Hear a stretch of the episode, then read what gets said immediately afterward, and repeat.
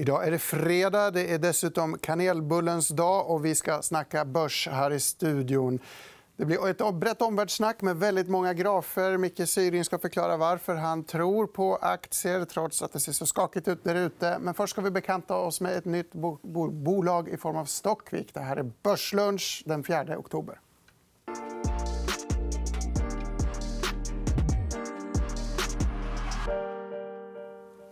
Så, varmt välkommen tillbaka, Carl Mikael Syding. Och varmt välkommen hit, David Andreasson, första gången. Tack så mycket.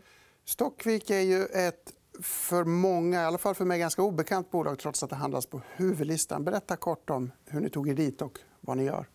Stockvik är ett eh, bolag som investerar i svenska familjeföretag. Vi letar efter guldkornen som eh, behöver genomgå ett generationsskifte och eh, köper dem till 100% och bygger upp eh, vad vi försöker se som Sveriges största familjeföretag.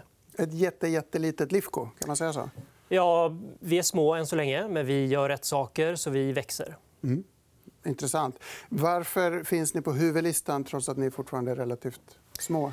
Ja, vi tog tillvara på ett organisationsnummer som hade utmaningar och skapade Stockvik eh, med det. Och eh, en fördel med det är att vi har lyckats ta vara på gamla uppskjutna skattefordringar som finns där. Vilket innebär att vi kan göra vinster på upp mot 400 miljoner kronor eh, utan att behöva betala så mycket skatt på dem. Det kan vara en, en fördel. och En annan fördel är att vi så att säga, direkt har skapat ett bolag som finns på huvudlistan på smallcap-listan. Om man sätter verksamheterna. Ni äger tio bolag ja. som gör helt olika saker. Mm. Vad är kriterierna när ni letar efter förvärv? Och och vad, vilken bransch gillar du bäst? En vanlig fråga är ju vad finns det för synergier mellan de här olika bolagen. Vi letar efter en gemensam stark kultur i bolagen tillsammans med att de ska vara konjunkturstabila och eh, ha starka kassaflöden. Så att, eh, vi tittar väldigt mycket efter mjuka värden i de investeringar som vi gör. Men det kan vara helt olika verksamheter så länge de är mjuka värdena Ja, absolut. I de stora investeringarna som vi gör så kan det vara väldigt olika verksamheter. Det viktigaste är just att de har den här stabiliteten, att de inte är konjunkturkänsliga. Och, eh, sen gör vi kompletteringsförvärv mm. ibland. Varför gillar du det här bolaget? Du har snackat upp det i flera sammanhang tidigare. Ja, jag tycker att det är svårt att hitta bolag som växer ordentligt nu för tiden. Det, är, det har blivit problem i ekonomin på grund av det här med låga och negativa räntor som då liksom successivt gör att ekonomin får svårt att växa. För att man investerar i saker till det inte finns någon tillväxt kvar längre. Men Stockvik växer. Eh, och eh, det är ännu svårare att hitta bolag som har låg värdering. Och eh, Stockvik är ett sånt som är helt missförstått och har fått en låg värdering bland annat på grund av det här att ni så att säga, lånade ett organisationsnummer och därmed fick tyvärr en historik med sig som gör att de flesta investerare tror att, att det är det gamla mm. Stockvik som också är Stockvik nu. Men det är ett, helt nytt bolag med en, med en helt annan strategi, en annan typ av tillväxt och vinstgenereringsförmåga. En liten disclaimer. Du föreslog att vi skulle bjuda in Stockvik idag. Hur känner ni varandra? Ni går way back. som man säger. Ja, vi arbetade tillsammans eh, under dotcom-krisen. Eh, Och eh, det var väl då vi lärde oss undvika risk. Ja, alltså först så började vi med att analysera och investera i it-bolag från 98 och framåt. Alltså jag gjorde mm. det innan dess också, men vi tillsammans gjorde vi det på Swedbank från 98. Så eh, de som tror att jag är en, en evig bäsare har ju ganska fel med tanke på, på den historiken. Men som sagt, vi, eh, vi lärde oss risk och avkastning både på uppsidan och nedsidan. Det är ett ganska extremt klimat. Och apropå risk, avkastning upp och ner. Stockvik förvaltning här. Kursgrafen är ganska slagig. Vill man vara elak kan man säga att kursen går som en jojo på olika nyheter då och då. Hur känns det? Har du någon reflektion kring det? Så vi eh, arbetar ju långsiktigt med det operativa och bygger långsiktiga värden. Vi bygger vårt bolag på ett långsiktigt sätt. Hur kursen går från en dag till annan tittar vi väldigt lite på. Självklart så tycker vi det är trevligt när det kommer intresse till kursen även om vi samtidigt gillar en stabil kursutveckling. Men är det inte ett problem om Stockvik blir någon slags tradingaktie som man snackar upp och sen tickar den ner och sen snackar man upp den och så tickar den ner? Skulle man inte vilja ha in institutionella investerare i en bättre stabilare riktning? Givetvis. Vi kommer till det. Och eh, ett kriterium är att uppnå en tillräcklig storlek för att vara en eh, placeringsbar aktie för eh, institutionella kollektivet. Och vi börjar ju närma oss den typen av nivåer. Om ni får den nivån, om ni börjar värderas lite högre då kan ni göra också den här arbitrageaffären vi pratar om med Lifco och alla de här konglomeratbolagen. Att man köper billigt och sätter det på, på börsen och får en helt annan värdering. Det blir ju lättare eh, med en högre värdering. Vi har koncentrerat oss på att bygga ett bra bolag och lägga grunden för det vi vill åstadkomma på lång sikt. Och man kan säga att vi är där ungefär nu. Mm, jättespännande. Hur ser du på din roll? Då? Du, snackade upp, eller du berättade om det här bolaget i en artikel i Dagens Industri i början av september. Eh, från jag tror 47 aktier hade omsatts innan artikeln publicerades. Sen ökade antalet avslutet till många tusen. Aktien fick handelsstoppas. Har du någon reflektion kring det? Ja, alltså jag pratar ju ganska ofta ganska mycket om allt möjligt, och inklusive Stockvik. Och jag har pratat om Stockvik på min egen Twitterkanal som ändå har 15-16 000 följare. eller någonting sånt. Så mm. Det är inte så att det är någon hemlighet att jag både äger Stockvik och att jag ibland försöker lyfta fram vad caset är. För jag är genuint eh, upprörd över att eh, folk missförstår caset. Ehm, mitt ansvar... Ja, alltså jag blev ju förvånad också. Dels över att DI valde att ta upp alla mina innehav i artikeln. Mm. Det var mm. inte liksom så att det var fokuset i artikeln. Utan vi pratade om mycket andra saker. Och, och I såna fall så kanske det är tidningen som har ett ansvar att, att inte lyfta fram håsade kommentarer om, eh, om så pass små bolag. Men visst, jag förstår ju också att ibland så reagerar man positivt på saker jag säger. Och då blir det lite, eh, lite självspelande då eh, på, på kort sikt. Mm. Och ibland så får det liksom inte fäste och då händer ingenting. Så många gånger när jag har sagt saker om Stockvik då rör den sig inte alls. Intressant. Jag vill bara nämna den här eh, artikeln. Affärsvärlden publicerade ditt gamla Twitter-disclaimer. Eh, vi se om vi kan få upp den. Jag ger aldrig några rekommendationer och så kokar det ner med att allt du gör är konst. och Du är själv en del av konstverket. Jag antar att det här är en, ett skämt delvis, men du har ju samtidigt en stor marknadspåverkan.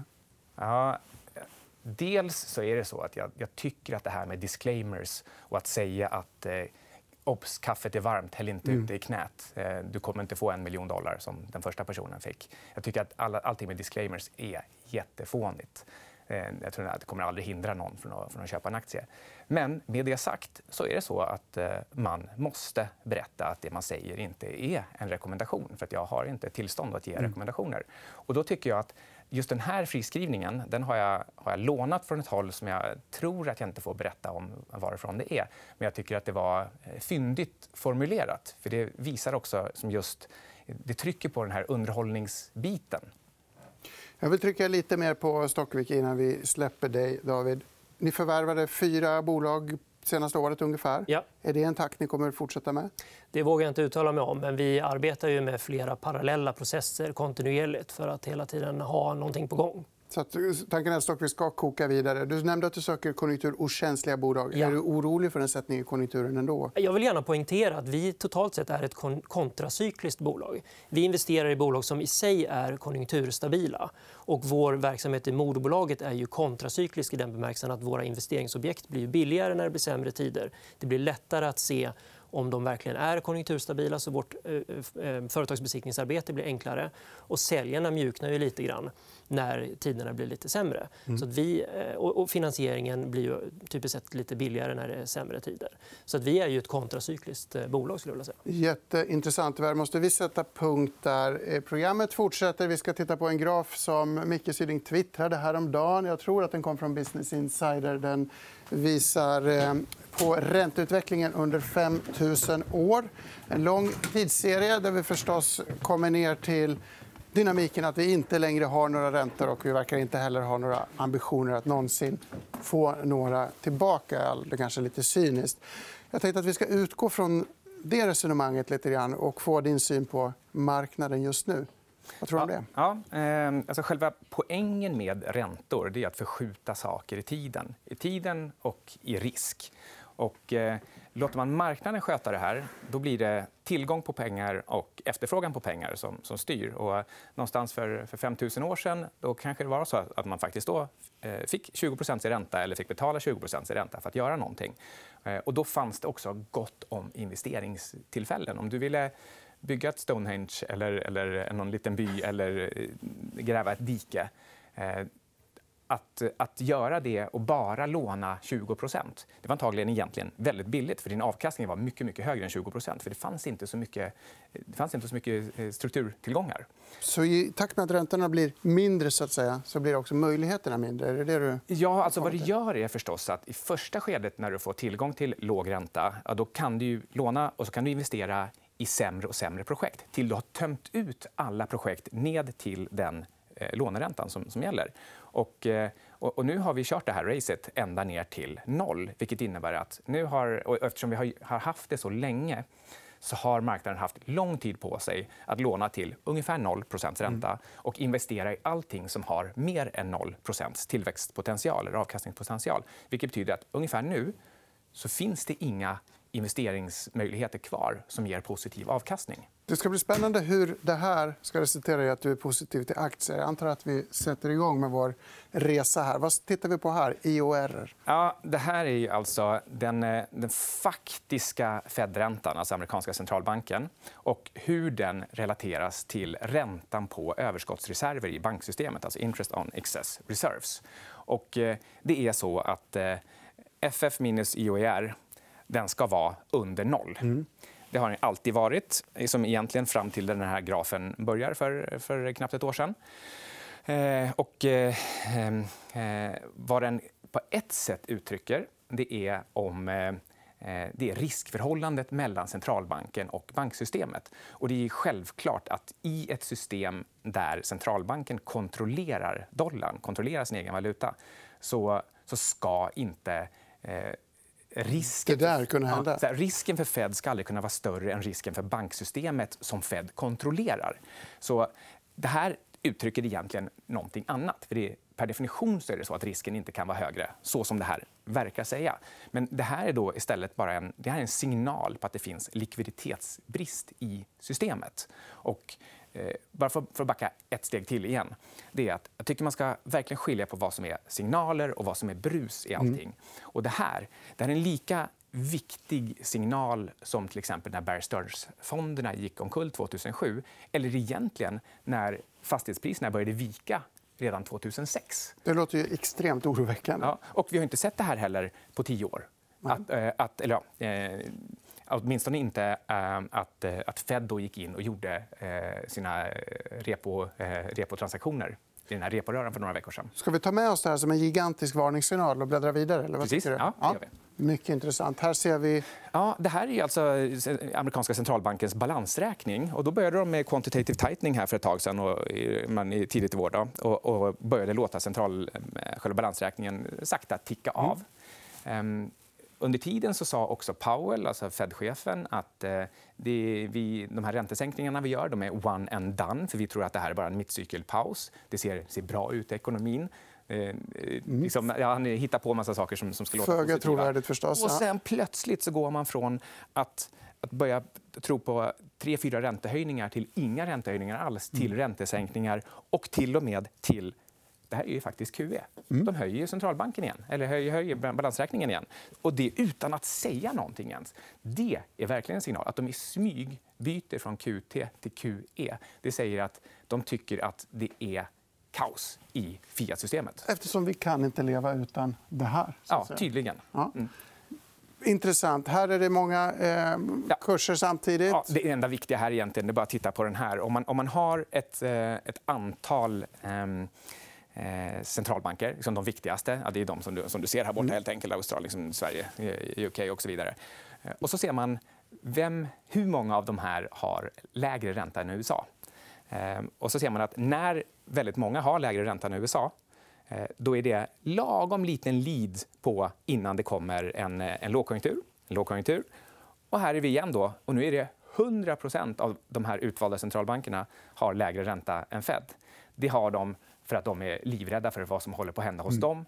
USA har lite bättre ekonomi, lite större intern styrka. De håller ut lite längre, för liksom försöker hålla tummarna. Men det här är också verkligen en signal på att själva ekonomin är väldigt nära en recession nu. Och om någon tittare inte ser så är det alltså 00 och 07 vi hade spikar ja. förra gången. Så det verkar ju det. Och varje spik här ser du. Alltså det, är, det, är, det är en fantastisk signal. Och det kan ju bli recession också utan den här signalen, men, men inte tvärtom.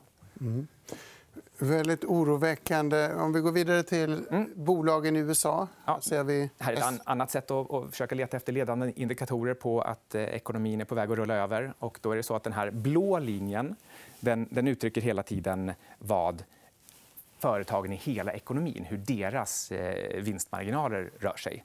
Och, eh, man kan se ganska tydligt att de börjar liksom falla innan den här röda linjen.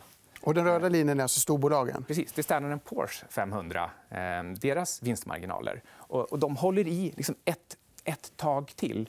Det kan liksom dels vara lite redovisningstricks. De är, mm. de är duktigare, de har bättre revisorer. Det är den konspiratoriska delen. Den andra är att storbolagen också eh, de kan sälja internationellt. De, de har fler skruvar att, att vrida på. Eh, kanske också är till exempel så att de tar över från småbolagen. Att de, de helt enkelt är effektivare. Men förr eller senare? Oftast så är det så att de här småbolagen talar om var ekonomin är på väg och sen följer Standard Poor 500 vinsterna efter.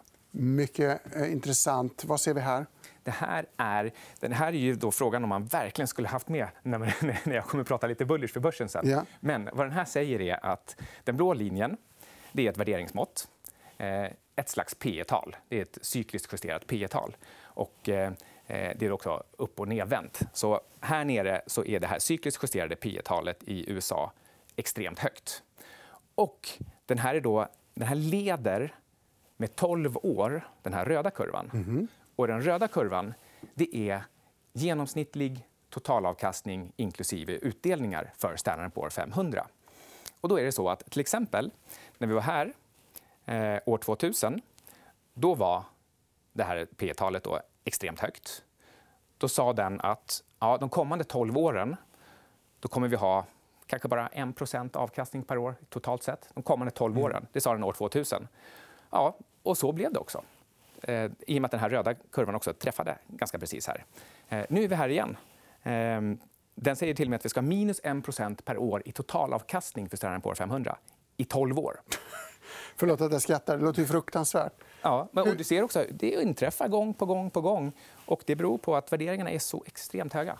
Hur kommer det, hur ska vi, varför är du positiv? Jo, därför att vi har en bit på väg att gå med centralbankerna. De förstår det här. De förstår att vi har en corporate debt-bubbla.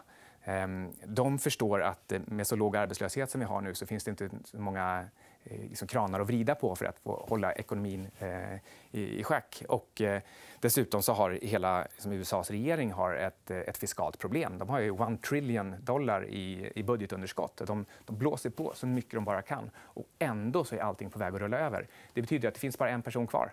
Det finns bara centralbanken. Och jag tror att vi kommer få se eh, modern av alla eh, monetära stimulansprogram. Ja. Precis. Så det blir, det blir QE, QE Infinitive, eh, Infinite eh, det blir kanske någon annan variant av helikopterpengar, mm. att man stryker skulder. Eh, för nu är det så, centralbankerna de har i princip skjutit in allt, hela Fiat-systemet, in på roulettebordet. De måste försvara det här till, till varje pris. Eller till de har lyckats sy ihop en annan lösning.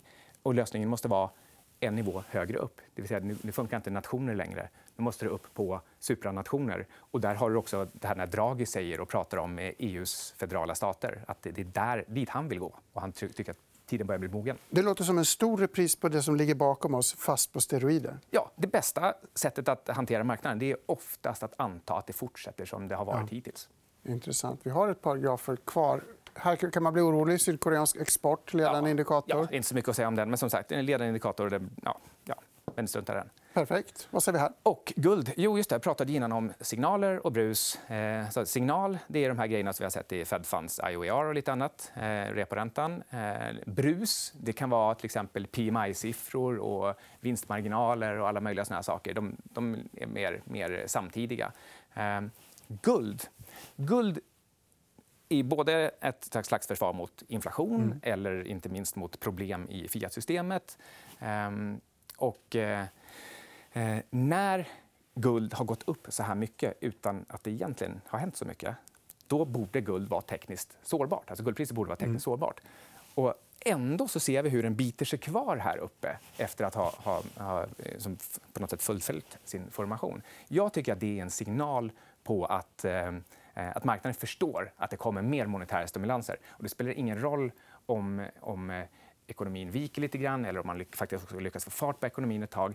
De som har fått upp ögonen för guld här nu, även om det är rätt mycket guldturister mm. också mm. inne som faktiskt inte har en aning om vad de gör, utan de bara, de bara köper för att det verkar vara en positiv trend. Men, men trots de här sakerna och trots det här att den borde vara tekniskt sårbar här uppe så håller den ändå kvar. Det tycker jag också är en signal på att man nu är så orolig för Fiat-systemet att det enda vägen ut det är extrema monetära stimulanser. Och då är den här gula stenen det är egentligen det enda stabila som finns och står för sig självt. Så då tror du både på guld fortsättningsvis, trots att den befinner sig på de här nivåerna och du tror på aktier i alla fall ett tag till? Ja, och säkert ganska lång bit till på aktier. Eh, och det är så här. Folk pratar om TINA, att det inte mm. finns nåt alternativ. Jag brukar skoja och säga att det finns alltid ett alternativ. och Det är min TINA-förkortning. Men, eh, men eh, aktier är det folk är bekväma med. Det är så lätt att alltid gå tillbaka dit. och Då tror jag att det status quo fortsätter också under de här stimulanserna som kommer. Vilket säger vi får den där riktiga som man kallar blow-off top även, även för aktier. För vi, har inte, vi har inte riktigt fått med oss retail. Folk är fortfarande lite så negativa, som jag brukar låta. Mm. Att man, hela vägen upp så har man kallat det för den mest hatade uppgången. Det är, det är liksom lite fortfarande så. Man har inte fått med sig alla som, som liksom säger att det här är ju fantastiskt. Klart man ska ha aktier. Så det, det, finns ett ben kvar. En explosion återstår alltså framför oss uppåt. Säkert flera. Och, och sen, sen blir det skakigt på allvar. Tack så mycket, Micke Syding. Tack alla ni som tittat. Börsen är slut för idag. Vi är tillbaka igen på måndag. Häng med oss då 11.45 som vanligt. Och trevlig helg. I säsongens första avsnitt av Kvadrat så ska vi prata om Hemnet-utmanaren Boneo. Mm, Hemnet-dödaren Boneo har den till och med kallats i pressen. Vi har styrelseordförande Marcus Svanberg som kommer hit. har du några frågor så mejlar de på redaktionen efn.se. Mm, spännande, nu kör vi.